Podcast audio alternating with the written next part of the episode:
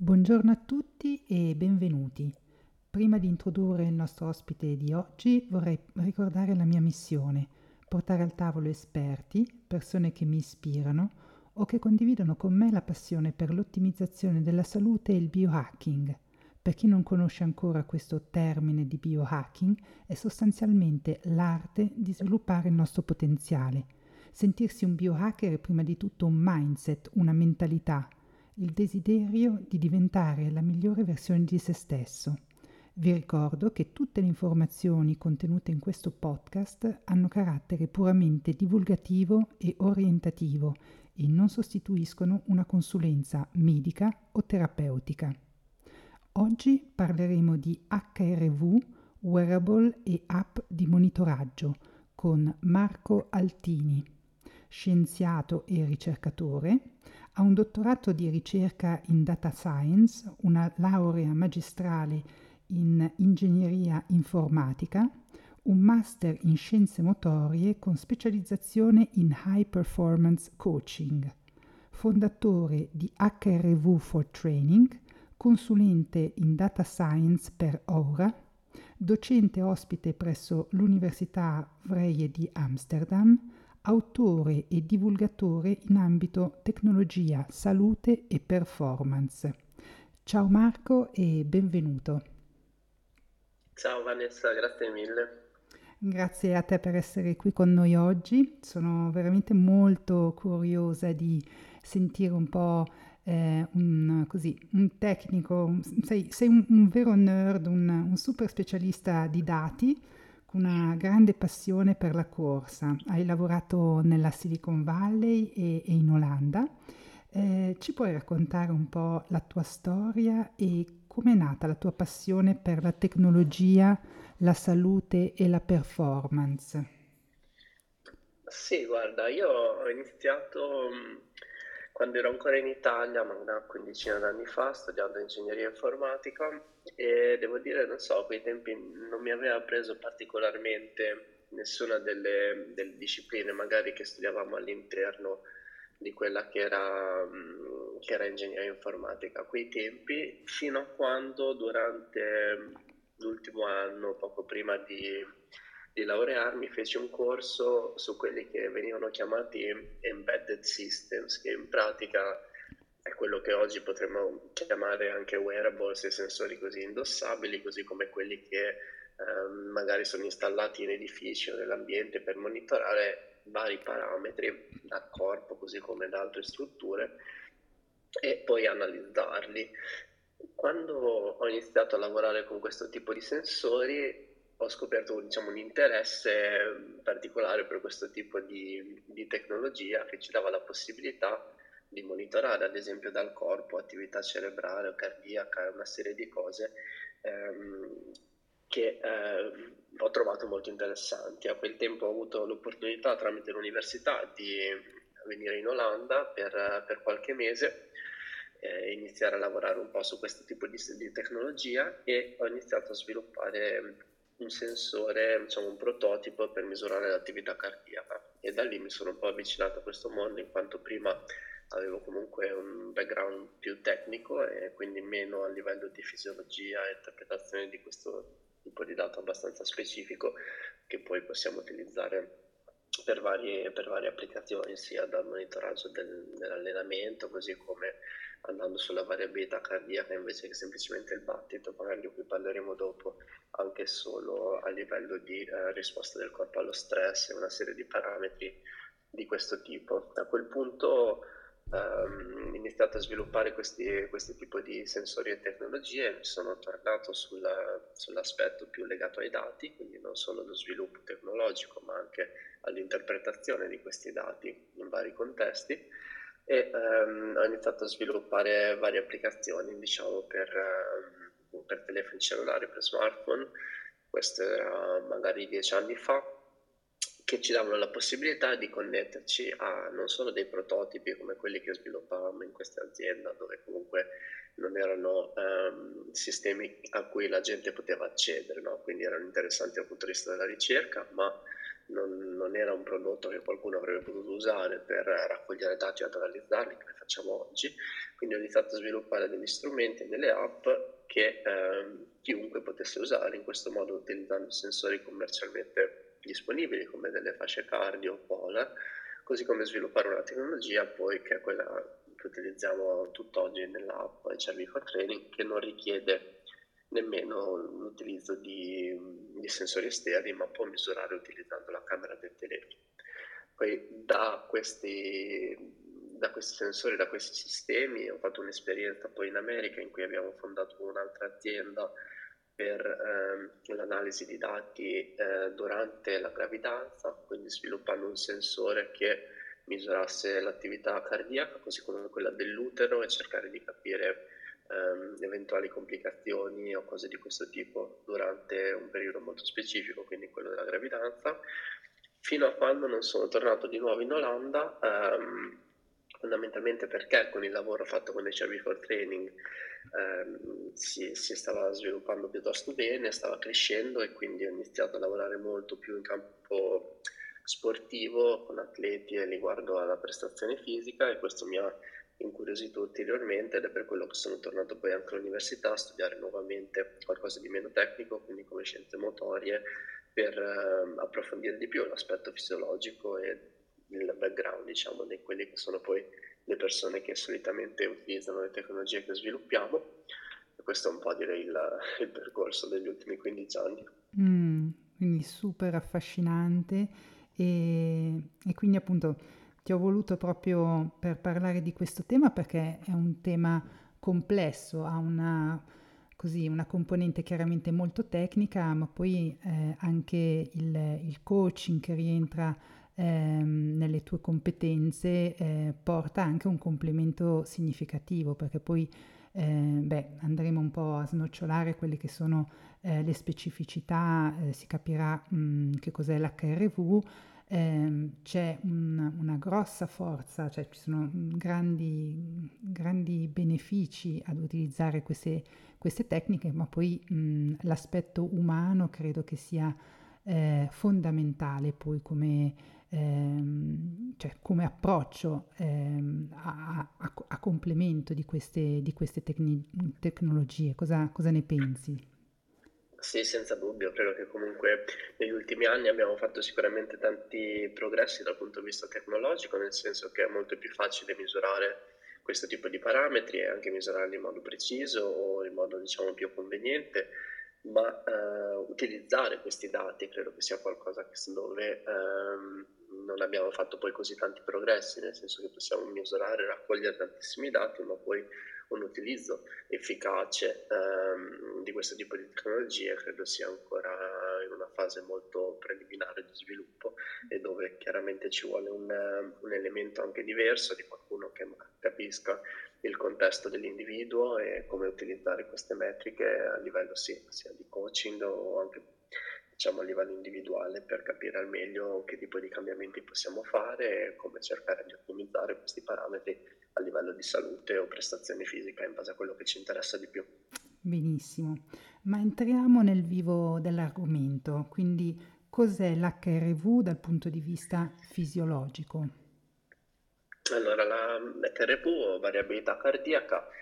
è, eh, diciamo in termini tecnici si riferisce alla variabilità tra battiti del cuore, quindi quando il cuore batte anche se batte a 60 battiti al minuto, ad esempio, non batterà esattamente ogni secondo, ma c'è una, una variabilità tra questi battiti consecutivi e questa variabilità è eh, una variabilità che non è casuale, ma è dovuta al ehm, sistema nervoso e quindi in particolare quando misuriamo la variabilità cardiaca andiamo a, a, cercare di approssimare la risposta del sistema nervoso alle forme di stress. Quindi, visto che non possiamo misurare direttamente il sistema nervoso, la variabilità cardiaca ci dà uh, un mezzo non invasivo per andare a misurare come il corpo risponde a una forma di stress grazie al fatto che quando affrontiamo una forma di stress ci sarà un cambiamento a livello del sistema nervoso che si riflette sulla variabilità cardiaca. Ad esempio, se eh, affrontiamo una certa forma di stress e il sistema nervoso eh, parasimpatico, solitamente quello che si occupa delle funzioni di, di riposo. A quel punto viene eh, inibito, è un'attività diciamo, soppressa o ridotta. Questo fa sì che la variabilità cardiaca diventa anche più bassa, quindi i battiti diventano più costanti. Questo solitamente causa anche il battito semplicemente di essere leggermente più alto, credo che intuitivamente sappiamo che quando ci sentiamo stressati o in un momento magari di ansia o qualcosa di questo tipo, magari abbiamo che il battito è leggermente più alto. Quando parliamo di variabilità è l'opposto del battito, quindi si riduce in queste situazioni, mentre si alza quando il battito è più basso e quando ci sono situazioni eh, diciamo di recupero con poco stress. La, la cosa importante da dire riguardo battito e variabilità, che abbiamo detto uh, agiscono in maniera opposta, la, una cosa da ricordare è che analizziamo la variabilità perché è più sensibile a queste forme di stress, quindi non è esattamente come misurare il battito perché spesso se abbiamo delle forme di stress magari uh, più leggere o croniche o ci interessa molto il discorso della risposta all'allenamento, quindi di nuovo abbiamo delle forme di stress che non sono, stiamo parlando insomma di malattia o forme di stress molto elevate, in questi casi il battito ha una variabilità da un giorno all'altro molto ridotta e non risponde molto a, a questo tipo di fonte di stress, mentre la variabilità cardiaca è più sensibile, quindi ci dà la possibilità di capire al meglio come sta rispondendo il corpo a, a tutte le fonti di stress. Benissimo. Eh, e perché è importante misurare e monitorare l'HRV? Qual è l'utilità di questa metrica? Ma direi che eh, a livello eh, generale ci dà la possibilità di misurare qualcosa che altrimenti può essere complesso da uh, identificare, come appunto la risposta del corpo allo stress. Rispondendo tutti in modo diverso anche allo stesso tipo di stress o anche, diciamo, anche la stessa persona nel tempo può rispondere diversamente alla stessa forma di stress perché magari ci sono altre forme di stress ehm, che agiscono simultaneamente, è difficile a volte capire come sta rispondendo il corpo e ehm, di conseguenza implementare i cambiamenti necessari. Ad esempio nel contesto dell'allenamento, se abbiamo una risposta negativa allo stress, ovvero una variabilità cardiaca ridotta, sappiamo che andare a eh, aggiungere stress con allenamento ad alta intensità, ad esempio, porterà più a lungo termine a una eh, risposta negativa e quindi a una riduzione della prestazione fisica rispetto a una situazione in cui, sapendo che il corpo è già in uno stato negativo, saltiamo una data sessione oppure la posticipiamo e dopodiché possiamo eh, migliorare la prestazione a lungo termine, quindi diciamo le tempistiche di quando andiamo a ehm, amministrare un certo tipo di, di, forma di stress sono rilevanti, così come il tipo di forma di stress, perché non è, ogni momento diciamo, non, è, non è uguale, non è equivalente, quindi dobbiamo cercare di ehm, gestire al meglio quelle che sono le risposte individuali. Al di fuori dell'allenamento possiamo pensare anche a situazioni come il burnout, quindi ehm, la stessa cosa che abbiamo con la, col sovrallenamento in campo sportivo, ma in campo lavorativo, quindi cercare di gestire lo stress al meglio utilizzando questo parametro che rappresenta la risposta del corpo allo stress, indipendentemente dal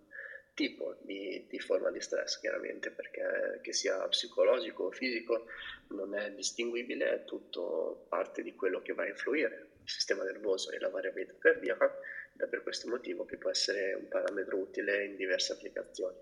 Mm-hmm. E quindi appunto abbiamo capito che l'HRV è un indicatore di stress, che ci sono tanti fattori eh, che possono influenzarlo, cioè oltre al burnout che hai citato e all'allenamento, eh, il carico di lavoro di, di un professionista, un atleta professionista, quali sono altri fattori ehm, che possono appunto essere diversi, come hai detto tu, eh, ma ce ne puoi citare altri, per esempio, che vanno a certo, influenzare? Guarda, uh, direi fondamentalmente qualunque cosa, in quanto uh, la variabilità cardiaca non è specifica, ma è molto sensibile allo stress. Questo significa che possiamo pensare a non so, un viaggio, un viaggio intercontinentale magari soprattutto può essere più stressante per il corpo, oppure oppure ciclo mestruale per chi ha un ciclo regolare, ci sono dei cambiamenti anche a livello di variabilità cardiaca, simili ai cambiamenti che abbiamo a livello ormonale, abbiamo chiaramente la malattia, l'assunzione alcolici, qualsiasi tipo di cosa che ha, che ha una fonte di stress per il corpo verrà rifletta in questi dati. Ehm, così come direi anche fattori legati allo stile di vita, quindi come qualità del sonno, della dieta, esercizio fisico, un po' tutto. Per questo motivo ehm, diciamo, la variabilità cardiaca diventa un parametro unico che può essere importante da monitorare proprio perché eh, legato, il sistema nervoso autonomo è eh, legato a qualsiasi risposta del corpo in, di fronte a eh, varie fonti di stress. Capito, sì. Ehm, e quando è consigliabile misurare l'HRV per avere un dato accurato? Direi ci sono fondamentalmente due momenti in cui ehm, ha senso misurare la variabilità cardiaca. Questo si lega proprio a quello che andiamo a misurare, ovvero di nuovo la risposta del sistema nervoso autonomo, il quale non è mai ehm, in una situazione diciamo di riposo, nel senso che il sistema nervoso autonomo di continuo è, è attivo e risponde a tutto quello che facciamo durante la giornata o anche durante la notte quando dormiamo, in quanto è anche eh, attivo in momenti diversi delle varie fasi stadio, degli vari stadi del sonno e questo fa sì che dobbiamo misurarlo in dei momenti precisi in modo che quello che andiamo a misurare non rifletterà tutte queste altre cose che succedono durante il giorno che sono fonti di stress temporanee e spesso irrilevanti come ad esempio non so, bere un caffè o fare le scale o mangiare o, o parlare anche qualsiasi tipo di cosa avrà un, un effetto a livello del sistema nervoso autonomo. Questi non sono gli effetti che ci interessano catturare, quelli che ci interessano catturare è quello che è il livello di stress fisiologico di base, quindi la nostra risposta alle fonti di stress importanti, significative, quelle che durano per magari almeno una giornata o due, che hanno un impatto sul nostro corpo, sulla nostra fisiologia, e per catturare queste fonti di stress senza ehm, l'influenza di tutti questi altri fattori che influenzano il sistema nervoso autonomo durante il giorno, la misura va fatta la mattina appena svegli, quindi prima di fare qualsiasi altra cosa, prima di di nuovo fare colazione bere un caffè o fare esercizio, piuttosto semplice direi appena svegli è il momento ideale come per altri tipi di misure perché è anche un momento che possiamo ehm, riprodurre nello stesso modo ogni giorno, chiaramente ogni giorno ci alziamo e possiamo fare la nostra misura prima che tipi diversi di fonti di stress vadano a influenzare il sistema nervoso. Quindi quello sarebbe il momento ideale. In alternativa possiamo misurare mentre dormiamo. In quel caso è importante però misurare con uno strumento che è in grado di misurare per tutta la notte, quindi non solo per qualche minuto qua e là durante la notte, perché in quel modo andremo a, a, raccogliere dei dati molto rumorosi. Purtroppo alcuni sensori funzionano in quel modo, come ad esempio l'Apple Watch o altri che sono sul mercato, forniscono dei dati memorizzati poi ad esempio sull'app Salute o altrove, raccolti solo ogni qualche ora. E questi dati non sono molto indicativi di quello che sta succedendo perché eh, potrebbero essere raccolti ad esempio una notte nella fase REM e una notte durante il sonno profondo. E questo fa sì che ci sia molta differenza tra questi numeri semplicemente perché il contesto era diverso e non perché andavamo a misurare una, una, uno stress diverso. Quindi è importante diciamo, misurare nel modo giusto e in modo giusto e questo significa spesso o tutta la notte con uno strumento come un Oura Ring, con un all'ora, um, o la mattina appena svegli con un'app quale H Record Training o altre che danno la possibilità di misurare diciamo, manualmente in questo contesto. Questi sono i due momenti eh, chiave direi per misurare questo tipo di risposta e analizzare i dati poi nel tempo. Mm-hmm. E cosa rappresenta il numero HRV? Come si interpretano i valori dell'HRV? E esiste un intervallo considerato normale o ottimale? Per quanto riguarda i numeri che andiamo a quantificare, Solitamente la metrica più utilizzata viene chiamata RMSST, ehm, così come trasformazione di questa metrica, come abbiamo anche nel nostro software, è una metrica che ehm,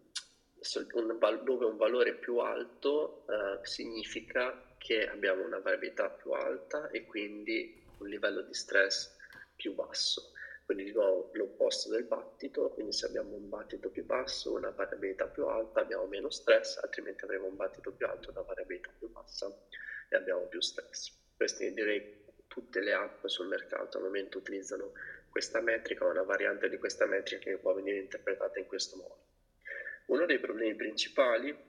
che sorgono quando vogliamo cercare di interpretare i dati sulla variabilità cardiaca è appunto la mancanza di eh, valori normali, come dicevi quindi non abbiamo dei valori che possiamo confrontare a livello di popolazione, come potremmo avere magari per la pressione o per altri parametri. Per la variabilità cardiaca, dal mio punto di vista, è importante misurare per varie settimane per utilizzare uno strumento che è in grado di eh, analizzare questi dati e eh,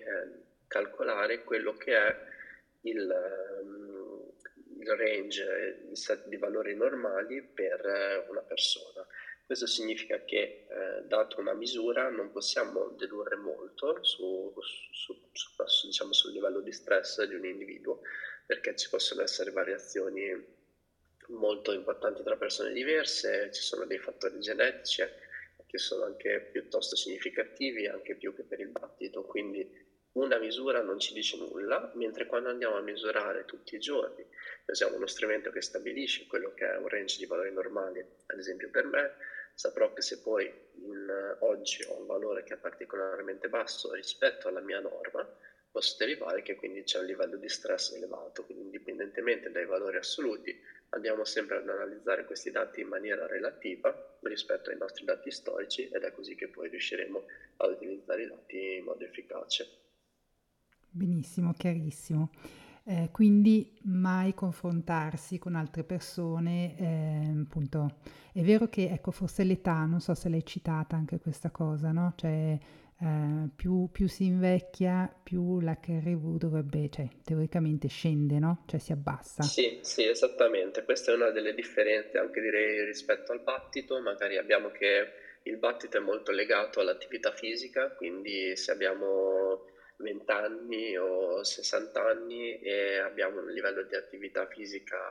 eh, elevato, il nostro battito è molto simile. Se abbiamo un livello di attività fisica molto ridotto, siamo sedentari, pure il battito sarà molto simile durante diciamo, il corso della vita,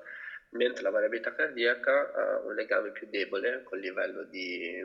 diciamo, di fitness cardiorespiratorio e di attività fisica ed ha un legame molto più forte con l'età, quindi abbiamo un calo negli anni, ehm, però di nuovo con molta variabilità tra individui, quindi può esserci comunque una persona di 20 anni con una variabilità più bassa rispetto a una persona di 50 o 60 e um, questo solitamente non ci dice comunque molto perché potrebbe essere anche una persona che magari è in salute e attività fisica e si occupa diciamo, di fare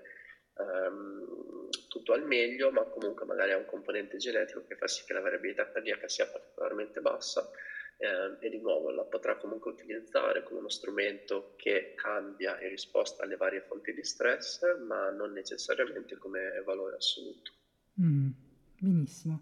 E quando e perché hai fondato HRV for Training?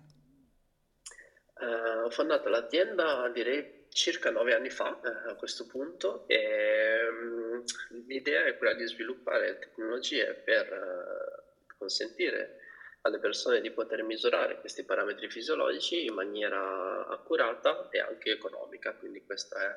diciamo, il, il principio dietro quello che cerchiamo di fare, quindi degli strumenti che funzionano esattamente come elettrocardiogrammi o altri strumenti che vengono utilizzati a livello di ricerca o che venivano utilizzati in passato prima che ci fossero sensori indossabili e mantenerli accessibili a tutti utilizzando quindi, possibilmente telefoni senza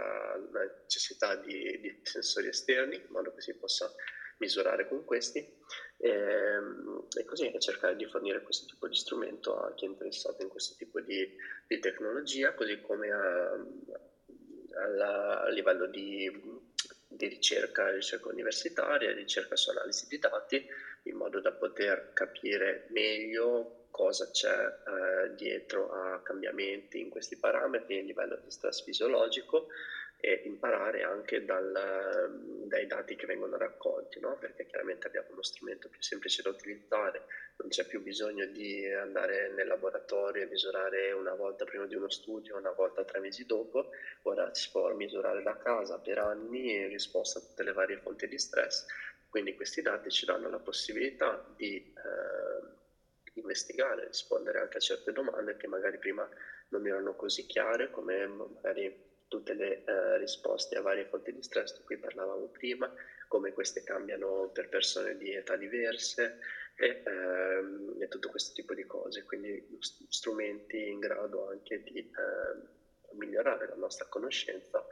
ehm, a livello di ricerca ehm, tramite però quello che è appunto un prodotto, uno strumento disponibile sul mercato. Mh-mh. E come si differenzia dagli altri strumenti di misurazione dell'HRV? Tu hai detto appunto che non c'è bisogno di sensore e a parte questa questa cosa, mhmm, ci sono altre Sì, direi questa forse è la cosa più importante in quanto possiamo usare semplicemente il telefono e quindi, ehm, misurare in modo preciso senza sensori esterni. Ehm, abbiamo anche una validazione dove dimostriamo, diciamo, la precisione di questa tecnologia rispetto a um, sistemi di riferimento, quindi elettrocardiogrammi e fasce cardiovarie. Direi che lo strumento è ancora l'unico in grado di fare questo tipo di misura e di essere validato scientificamente. Oltretutto direi forse il modo in cui i dati vengono interpretati, quindi l'abilità appunto di eh, raccogliere dati nel tempo, cercare di determinare qual è il range ottimale di un individuo, di una persona, in modo poi da poter analizzare questi cambiamenti e capire in modo chiaro quando una fonte di stress è eh, significativa, quindi abbiamo ad esempio una soppressione di variabilità cardiaca al di fuori di quella che è ehm, il range ottimale di, un, di una persona.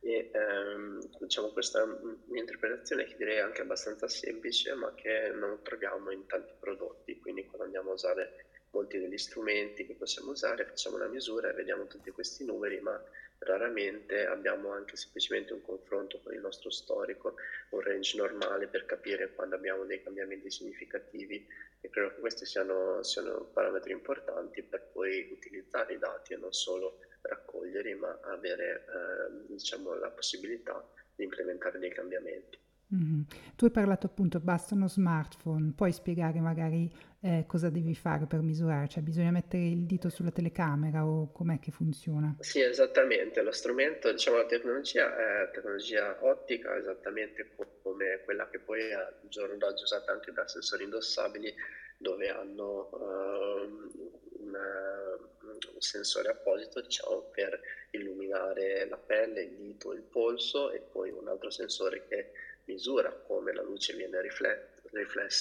si può fare tutto ciò anche solo con la camera del telefono, quindi si mette il dito sulla camera, quindi la camera diciamo sul retro del telefono, non quella frontale, e ehm, utilizzando il flash come sorgente di luce si, eh, l'app illuminerà il dito, dopodiché si fa fondamentalmente un video perché questo riesce a catturare i cambiamenti eh, dovuti al cambiamento di eh, volume sanguigno, quindi chiaramente quando il cuore batte scorre il sangue nel corpo e abbiamo che possiamo misurare i cambiamenti a livello di eh, volume del sangue al dito facendo un, uh, un video di, del dito illuminato da, dalla camera e questo ci fa sì che riusciamo a ricostruire questo segnale del passaggio del flusso sanguigno e da di lì monitorare poi il battito e calcolare la variabilità cardiaca eh, su un periodo di un minuto o anche di più, ma solitamente per questo tipo di misure un minuto è sufficiente, quindi solitamente si basta prendere il telefono la mattina, eh, appoggiare il dito, fare una misura di un minuto e si ha questa eh, misurazione della variabilità cardiaca a riposo. Ottimo. E qual è stato il tuo approccio quando si è trattato di pensare alla visualizzazione dei dati in HRV for Training? Ma direi negli anni um, è cambiata parecchio perché comunque è cambiata anche la ricerca grazie a questo tipo di strumenti e si è capito che magari era più importante cercare di identificare questo range normale per una persona e quindi negli anni ci siamo spostati su questo tipo di approccio invece di confrontare magari il valore di oggi numerico con quello di ieri o anche della media settimanale, ora eh, abbiamo delle visualizzazioni in cui eh, rappresentiamo quello che è lo storico dei dati, ehm, il range normale, ovvero ad esempio abbiamo raccolto dati per qualche settimana, abbiamo che i nostri valori spesso sono eh, all'interno di un, un range che possiamo quindi calcolare dai dati e eh, se una giornata particolare siamo al di fuori di questo range possiamo visualizzarlo in una maniera molto semplice ma intuitiva in cui identifichiamo ad esempio che eh,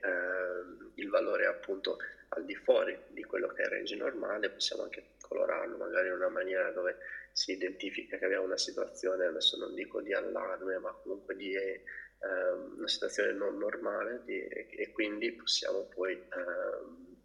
dare dei consigli di un certo tipo eh, riguardo ad esempio a, a limitare l'intensità dell'allenamento o comunque cercare di evitare di stressare ulteriormente il sistema in questi momenti.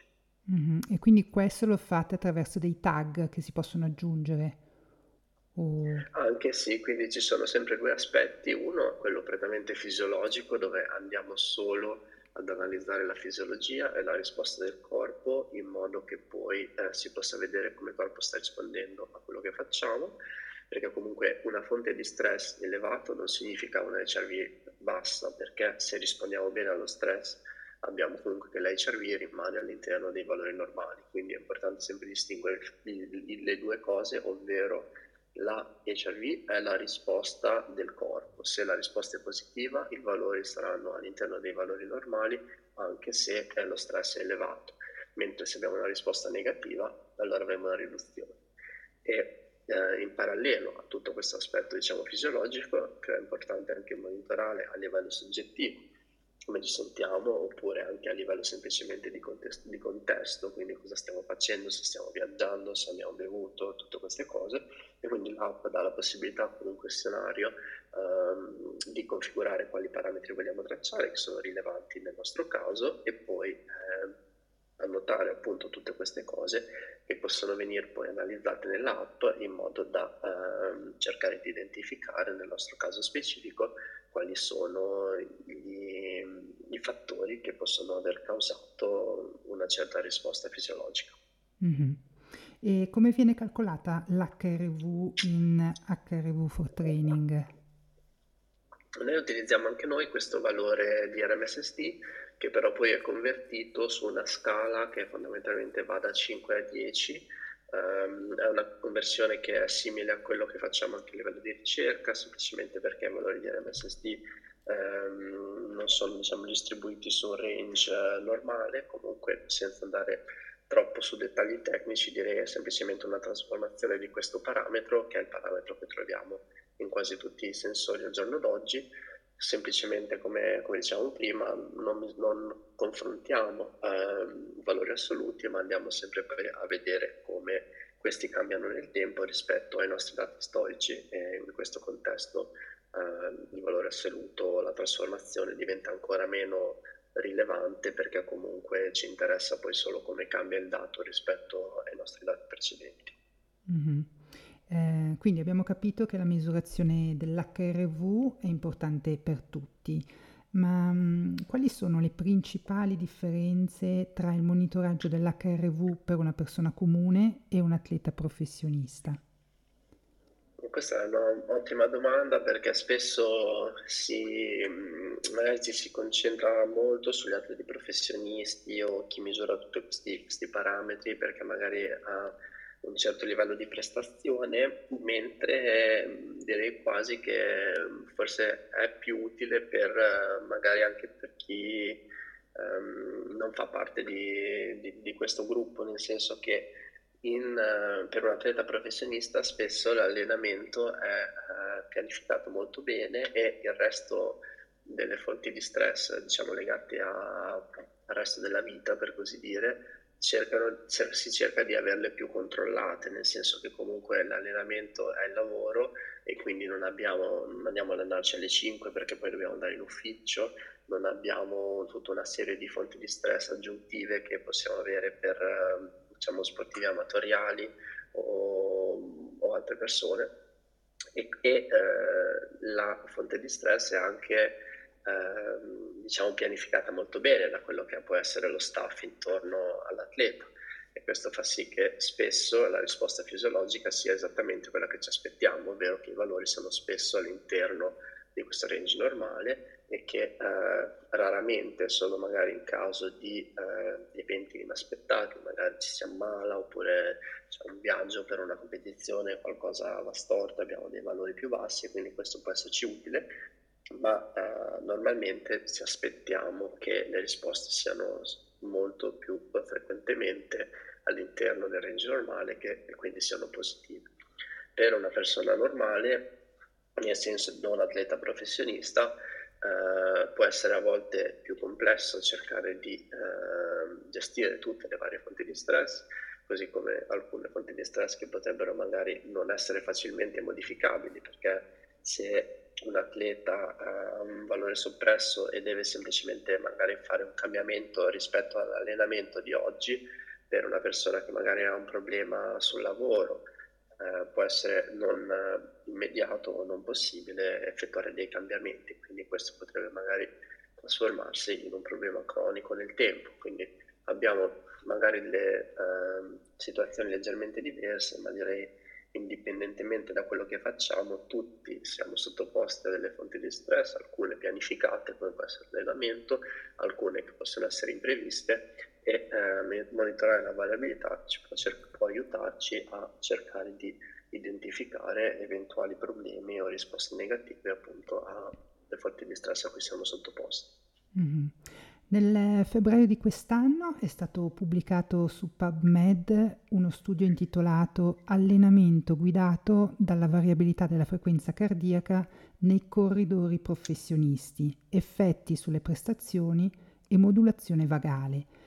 Tu sei uno eh, degli autori di questo studio, ci puoi riassumere brevemente cosa avete misurato e quali sono state le conclusioni?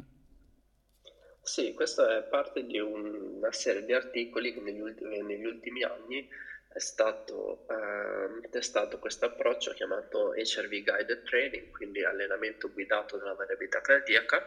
dove si parte da, un certo punto, da, un certo, una certa pianificazione dell'allenamento, quindi spesso eh, quindi sappiamo già um, che tipo di programmazione vogliamo fare, come allenarci ogni giorno, poi però uno dei due gruppi studiati avrà um, allenamento che viene leggermente modificato in base alle loro risposte fisiologiche, ovvero in base alla loro variabilità cardiaca. Quindi questi atleti misurano la mattina la variabilità cardiaca usando i cervical training, dopodiché quando hanno magari una giornata dove la variabilità è soppressa, e c'è una sessione ad alta intensità, questa sessione non verrà fatta per evitare di stressare il sistema quando è già in una situazione non ottimale. Quindi questo è il tipo di approccio che viene utilizzato e in questo studio, così come in altri, ehm, è, abbiamo trovato che la prestazione fisica è migliore e a volte anche la variabilità cardiaca stessa eh, è migliore, ovvero aumenta, quando utilizziamo questo tipo di approccio eh, quindi il cervi guided guidato da variabilità cardiaca rispetto a un approccio dove abbiamo un certo tipo di pianificazione dell'allenamento e non facciamo cambiamenti in base alle risposte individuali dell'atleta. Mm, è interessante.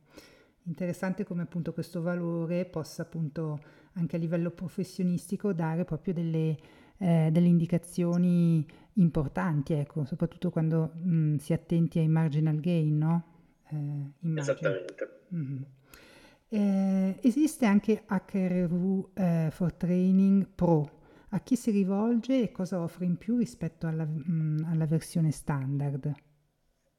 Questa è una piattaforma che abbiamo sviluppato eh, principalmente direi per eh, team, squadre, quindi persone che sono gestite da um, allenatori, allenatrici gest- o, o, anche a livello eh, diciamo non sportivo, a livello comunque quando c'è un coach nel loop che quindi per monitorare da remoto dei clienti e così come a livello individuale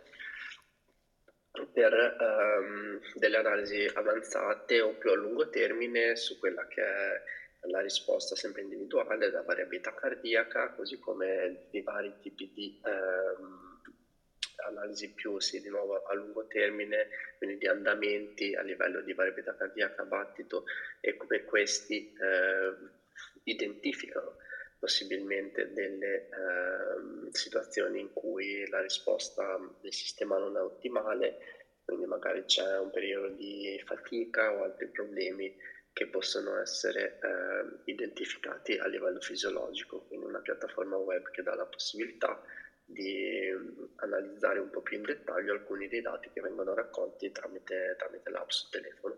Mm-hmm.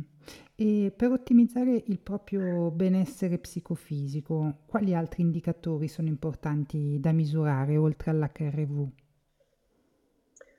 Eh, direi buona domanda, dipende un po' forse da cosa si interessa, um, a livello di fisiologia, riposo, um, variabilità e battito per entrambi possono essere utili e un po' diversi di cui, cui abbiamo uh, discusso in precedenza, no? con il mm-hmm. battito magari più legato anche a livello di attività fisica, uh, la variabilità più legata ai cambiamenti a livello di stress, uh, la temperatura che viene misurata da alcuni sensori indossabili Uh, può essere un, uno strumento utile sia per identificare magari quando ci stiamo ammalando, così come di nuovo cambiamenti dovuti al ciclo mestruale, uh, così come poi anche gravidanza.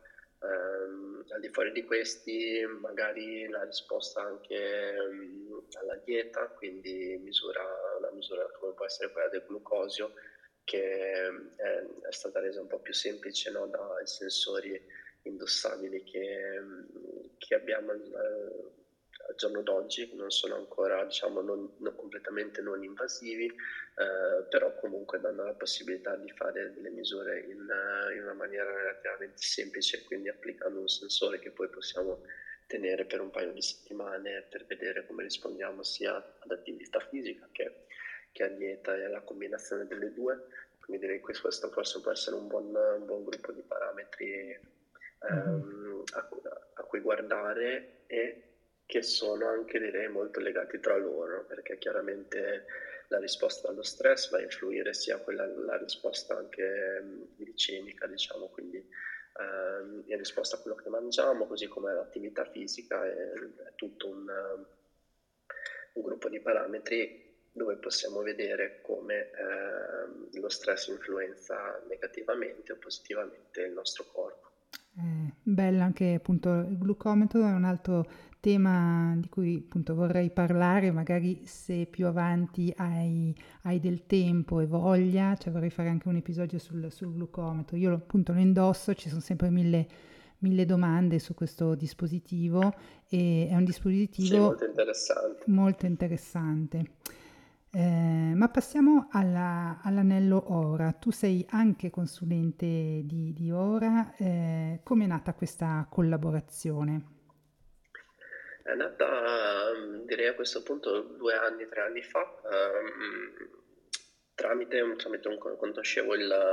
l'amministratore delegato, il CEO precedente, che mi chiese di, di aiutare per uh, alcuni sviluppi, quindi questo era quando l'azienda era ancora direi abbastanza più piccola di quella che è lo stato di oggi. E abbiamo lavorato insieme al nuovo algoritmo per eh, gli stadi del sonno, quindi per eh, misurare appunto la, i diversi stadi del sonno durante la notte, che eh, non è ancora stato rilasciato sull'anello, ma dovrebbe venire rilasciato um, entro la fine di quest'anno e quindi abbiamo lavorato molto su questo aspetto qui, così come a livello di comunicazione per quello che è la variabilità cardiaca, come viene misurata dall'anello e come la si può utilizzare, quindi un po' tutto quello di cui abbiamo parlato oggi eh,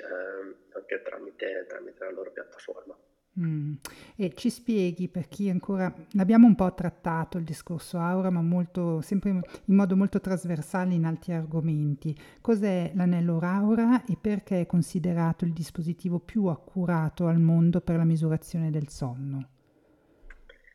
Allora, l'anello è mm, semplicemente un sensore che eh, misura sempre eh, il segnale PPG, quindi il flusso sanguigno, così come dicevamo prima per la camera del telefono, ma con un sensore ottico e ehm, la temperatura, così come il movimento. Da questi tre parametri si può cercare di eh, misurare una serie di eh, parametri come battito a riposo e variabilità cardiaca temperatura, così come di stimare quelle che possono essere altri parametri che sono influenzati dal sistema nervoso, come ad esempio gli stadi del sonno, ehm, la durata del sonno e anche alcuni parametri legati all'attività fisica. Quindi diciamo, la misurazione degli stadi del sonno è comunque un, un, tipo di analisi che ha ancora abbastanza margine di errore a livello di misure che non includono l'attività cerebrale, chiaramente perché quello è il sistema di riferimento, quindi se non utilizziamo un sistema che è in grado di misurare anche l'attività cerebrale ci sarà sempre un certo um, errore, che può essere anche abbastanza importante, come in quasi tutti i sensori indossabili disponibili sul mercato oggi, la precisione è purtroppo non delle migliori. L'ultimo algoritmo che abbiamo sviluppato dovrebbe essere il più preciso, anche se come dicevo non è ancora disponibile eh, sugli anelli, quindi spero che quando questo lo sarà, insomma, si potrà verificare che ehm, lo stato di questo tipo di algoritmo è ehm, notevolmente superiore, quindi in grado di darci magari qualche eh, risultato più, eh, più valido rispetto a quelli che possiamo raccogliere oggi.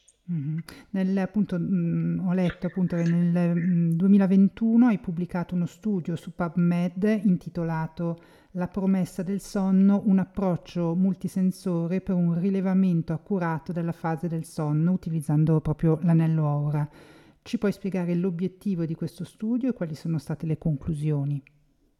Esattamente, in questo studio abbiamo utilizzato dati raccolti eh, sia in Europa che in Asia che in America per, eh, durante, diciamo, durante, il sonno per cercare di sviluppare un algoritmo più preciso di quelli precedenti utilizzando una combinazione di parametri diversi sia di movimento che di nuovo di temperatura, variabilità cardiaca ehm, battito e tutti questi parametri che possiamo derivare dall'anello per quantificare in modo più preciso i, le varie fasi del sonno e abbiamo ottenuto dei risultati ehm, molto migliori rispetto a quelli precedenti, anche rispetto a quelli che ora, ora al momento nella, nell'anello che è disponibile sul mercato. Quindi questo era l'obiettivo principale di cercare di migliorare questi algoritmi e evidenziare i passi fatti in questo, in questo, contesto per cercare di eh, sì, spiegare anche quali tipo di parametri possono venire utilizzati e, e sì, dimostrare la, la validità eh, di questo tipo di strumento per questa applicazione specifica. Mm. E quindi quali sono i margini d'errore nella misurazione delle fasi del sonno in Aura Ring? Ho sentito 85%, è corretto? O... È un dato sbagliato. Quindi. Sì, direi magari un po' meno, forse per quattro, quattro stadi arrivare, dovrebbe arrivare vicino all'80% con l'algoritmo nuovo, mentre con quelli presenti ora sul mercato credo che sia circa 65%, quindi sarebbe un ottimo salto in avanti. Um, detto ciò, uh, la misura degli stadi del sonno rimane comunque un'applicazione molto complessa perché anche il sistema di riferimento eh, per così dire, impreciso, nel senso che non c'è, non c'è una verità. Um, spesso quello, il sistema che viene utilizzato come sistema di riferimento è spesso il consenso tra degli esperti che um, guardano visivamente i dati e uh, decidono ad esempio su un segmento di 30 secondi se si parla di sonno profondo o di fase REM, per fare un esempio, quando due o tre persone fanno questo tipo di lavoro, spesso sono d'accordo per l'80-85% dei segmenti, mentre sugli altri non sono d'accordo. E questo è eh, il riferimento da cui partiamo, quindi l'algoritmo comunque è limitato anche da eh, quella che è la definizione, forse non uh, delle migliori, non, non, non troppo precisa, ehm, degli stati del sonno, ehm, che utilizziamo ancora tutt'oggi, quindi un'applicazione comunque dove ci sarà sempre un certo margine di errore ehm, e bisognerà stabilire poi nel tempo se questo margine di errore è accettabile, quindi se comunque possiamo raccogliere delle informazioni utili su cambiamenti magari relativi nel tempo per una persona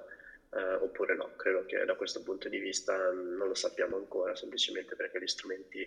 che eh, sono sul mercato sono al momento troppo imprecisi per darci la possibilità di eh, identificare questo tipo di cambiamenti e allo stesso tempo i sistemi di, di riferimento eh, più validi magari con eh, elettrocardiogramma eccetera non sono comodi da, da indossare quindi spesso vengono utilizzati per periodi di tempo molto brevi e di conseguenza anche questi non ci danno la possibilità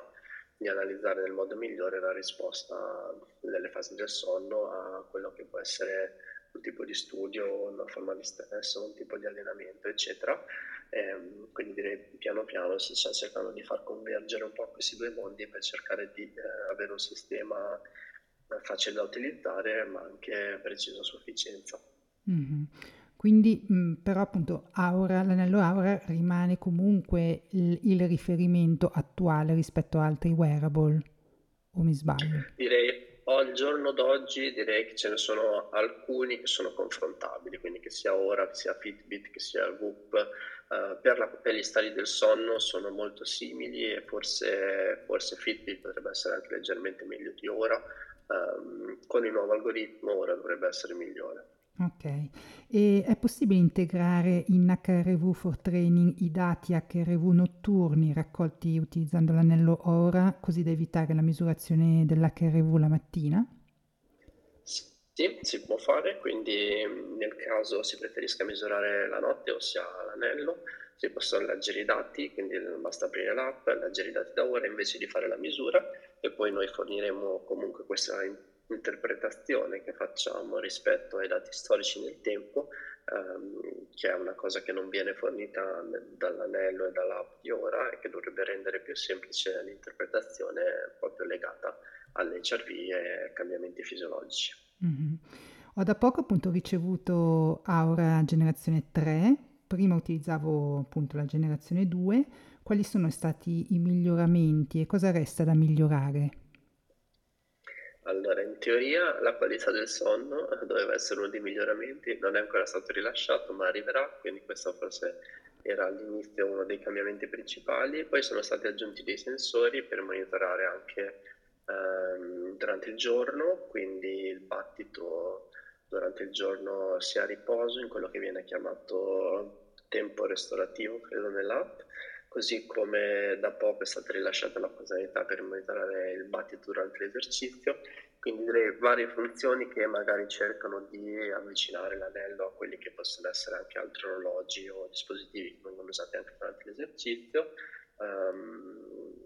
e se direi queste sono fondamentalmente le, le differenze principali riguardo all'integrazione che facciamo noi, credo le cose più importanti siano sempre la misurazione della variabilità cardiaca che rimane precisa e del battito a riposo, ehm, che sono i parametri poi che eh, personalmente considero più utili da questo tipo di strumenti. Mm-hmm. Quindi e l'activity tracker, cioè perché appunto mh, mm, dicono che non è, cioè delle, rispetto all'analisi del sonno, l'activity tracker in aura, in aura è sempre stato un po' eh, deboluccio, mm, cosa ci puoi sì, dire? Sì, esattamente, perché comunque l'ha sempre basato un po' solo sul movimento e, e ora stanno cercando diciamo di lavorare di più anche su questo aspetto. Mm-hmm. E come consigli di utilizzare eh, l'anello Aura? Dal mio punto di vista um, la cosa più importante è davvero l'analisi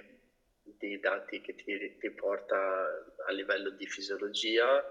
più che um, i valori di questi punteggi che vengono creati combinando un po' sia la fisiologia che magari il comportamento, quindi magari se hai questo punteggio di, di readiness che combina sia la variabilità cardiaca che la tua attività, il tuo sonno, eccetera, questi, questi modelli secondo me sono sempre un po' imprecisi e non sanno molto, diciamo, il contesto non è, non è incluso nella maniera ideale e ehm, uno dei problemi è che quando abbiamo un valore basso eh, magari non è dovuto alla nostra fisiologia che non è in una situazione ottimale, quindi noi potremmo comunque avere un'ottima risposta fisiologica, ma un valore basso perché magari dal punto di vista del comportamento abbiamo dei valori che sono eh, negativi per così dire, come ad esempio abbiamo dormito poco o abbiamo fatto molta attività, questi verranno interpretati in maniera negativa e quindi ci penalizzeranno anche se eh, la nostra variabilità cardiaca e il nostro battito, ad esempio, sono all'interno dei nostri valori normali, non sono, non sono stati modificati. Secondo me questo può essere un problema soprattutto per atleti o persone che si allenano molto, ehm, anche amatoriali, perché eh, quando abbiamo una, diciamo, una soppressione vogliamo essere sicuri che sia dovuta a un cambiamento fisiologico che identifica che il corpo non ha risposto bene alle fonti di stress, perché se il corpo ha risposto bene, credo che sia inutile penalizzare eh, la persona con un punteggio basso solo in base ad un comportamento che non ha influenzato la fisiologia, quindi quello verrebbe da un modello generico dove ci aspettiamo, no? dato un certo input, un output, ma magari questo non è il caso per l'individuo, quindi credo che abbia sempre eh, più importanza quello che è il segnale, il segnale, fisiologico, quindi variabilità, battito, temperatura, eccetera, ehm, e di magari concentrarsi meno su quelli che sono mm, altri punteggi che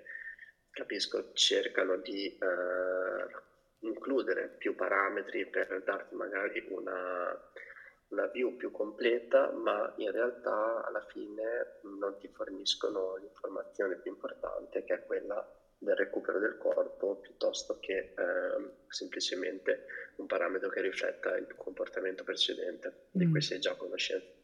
Quindi in questi casi è sempre meglio less is more, quindi meno informazioni più pure rispetto alla complessità eh, che è messa un po' insieme in sistema, ecco, per sì, il momento. direi proprio di sì, esattamente. Ok, e se le persone che ci stanno ascoltando volessero comprare un kit di dispositivi per monitorare gli indicatori di cui abbiamo parlato oggi, per ottimizzare il loro stile di vita e migliorare le loro sessioni di allenamento fisico, cosa gli consiglieresti di acquistare? Ma la cosa più semplice, credo per capire anche se eh, questo tipo di, di, parametri o tecnologia o di, sì, di dato può interessare, è partire con Nature Before Training, quindi un investimento ridotto, solo l'app eh, consente di misurare la fisiologia in modo preciso, se poi ehm, diciamo se è interesse nel monitorare anche altri aspetti, si può anche provare un sensore indossabile, ehm, a quel punto come diciamo prima ehm, comunque concentrarsi fondamentalmente sui segnali fisiologici più che su questi punteggi dove vengono aggregati vari tipi di dati e ehm, solitamente non ci forniscono l'informazione più utile rispetto alla risposta del corpo. E sì, di partire semplicemente così e iniziare a raccogliere un po' di dati, non implementare cambiamenti per varie settimane perché comunque questi strumenti devono raccogliere dati a sufficienza per capire quali sono dei cambiamenti poi significativi e quali sono invece semplicemente eh, variabilità da un giorno all'altro che non ci interessa più di tanto, una piccola deviazione può non essere importante e dopodiché eh, cercare di eh, identificare quali fonti di stress hanno un impatto negativo e magari fare dei piccoli cambiamenti. Mm-hmm. E chi appunto vuole un po' monitorare anche la parte allenamento, cioè un, un orologio e una fascia è comunque utile da aggiungere a questi due, cioè, al, non so. Sì, ah. durante, durante l'allenamento io consiglierei sempre se possibile di usare una fascia, so che tutti gli orologi e i dispositivi vari cercano di misurare il battito con sistemi ottici, purtroppo questi sistemi che funzionano molto bene quando non ci muoviamo, sono in difficoltà spesso quando ci muoviamo, quindi durante l'attività fisica, soprattutto direi strumenti che stanno al polso dove eh, la qualità del segnale diventa molto bassa con il movimento, quindi una fascia cardio per avere un dato preciso sulla variabilità, diciamo neanche sulla variabilità, in questo caso sulla frequenza cardiaca durante l'esercizio, ehm, può esserci utile per assicurarci che eh, lavoriamo all'intensità giusta in base a quelli che sono i nostri obiettivi e eh, dopodiché misurare la risposta con eh, una misura mattutina della variabilità cardiaca. Perfetto, prima di lasciarti andare vorrei chiederti se hai uno o più libri che ti hanno ispirato e che vorresti condividere con noi. Guarda, io ho letto di recente Suggestible You, um, non so se c'è in italiano, uh, di Eric Vance, magari se controllare. Comunque mi è piaciuto molto un libro che parla, mm, diciamo, anche molto dell'effetto placebo o di come le nostre aspettative su qualsiasi tipo di cosa, medicinali o altro, possa influenzare quella che è poi la risposta del nostro corpo a, a quello che facciamo. Quindi è anche un po' legato a quello di cui abbiamo parlato oggi, una lettura molto interessante. Grazie mille Marco per questa bellissima chiacchierata, so che devi, hai un altro impegno subito dopo, lascerò tutti i tuoi contatti nelle show note del, del podcast e spero che così avremo occasione di eh, rifare un altro episodio magari sul glucometro o su un argomento magari che ti sta a cuore. Grazie mille. Grazie a te Vanessa, grazie mille, ciao. Ciao.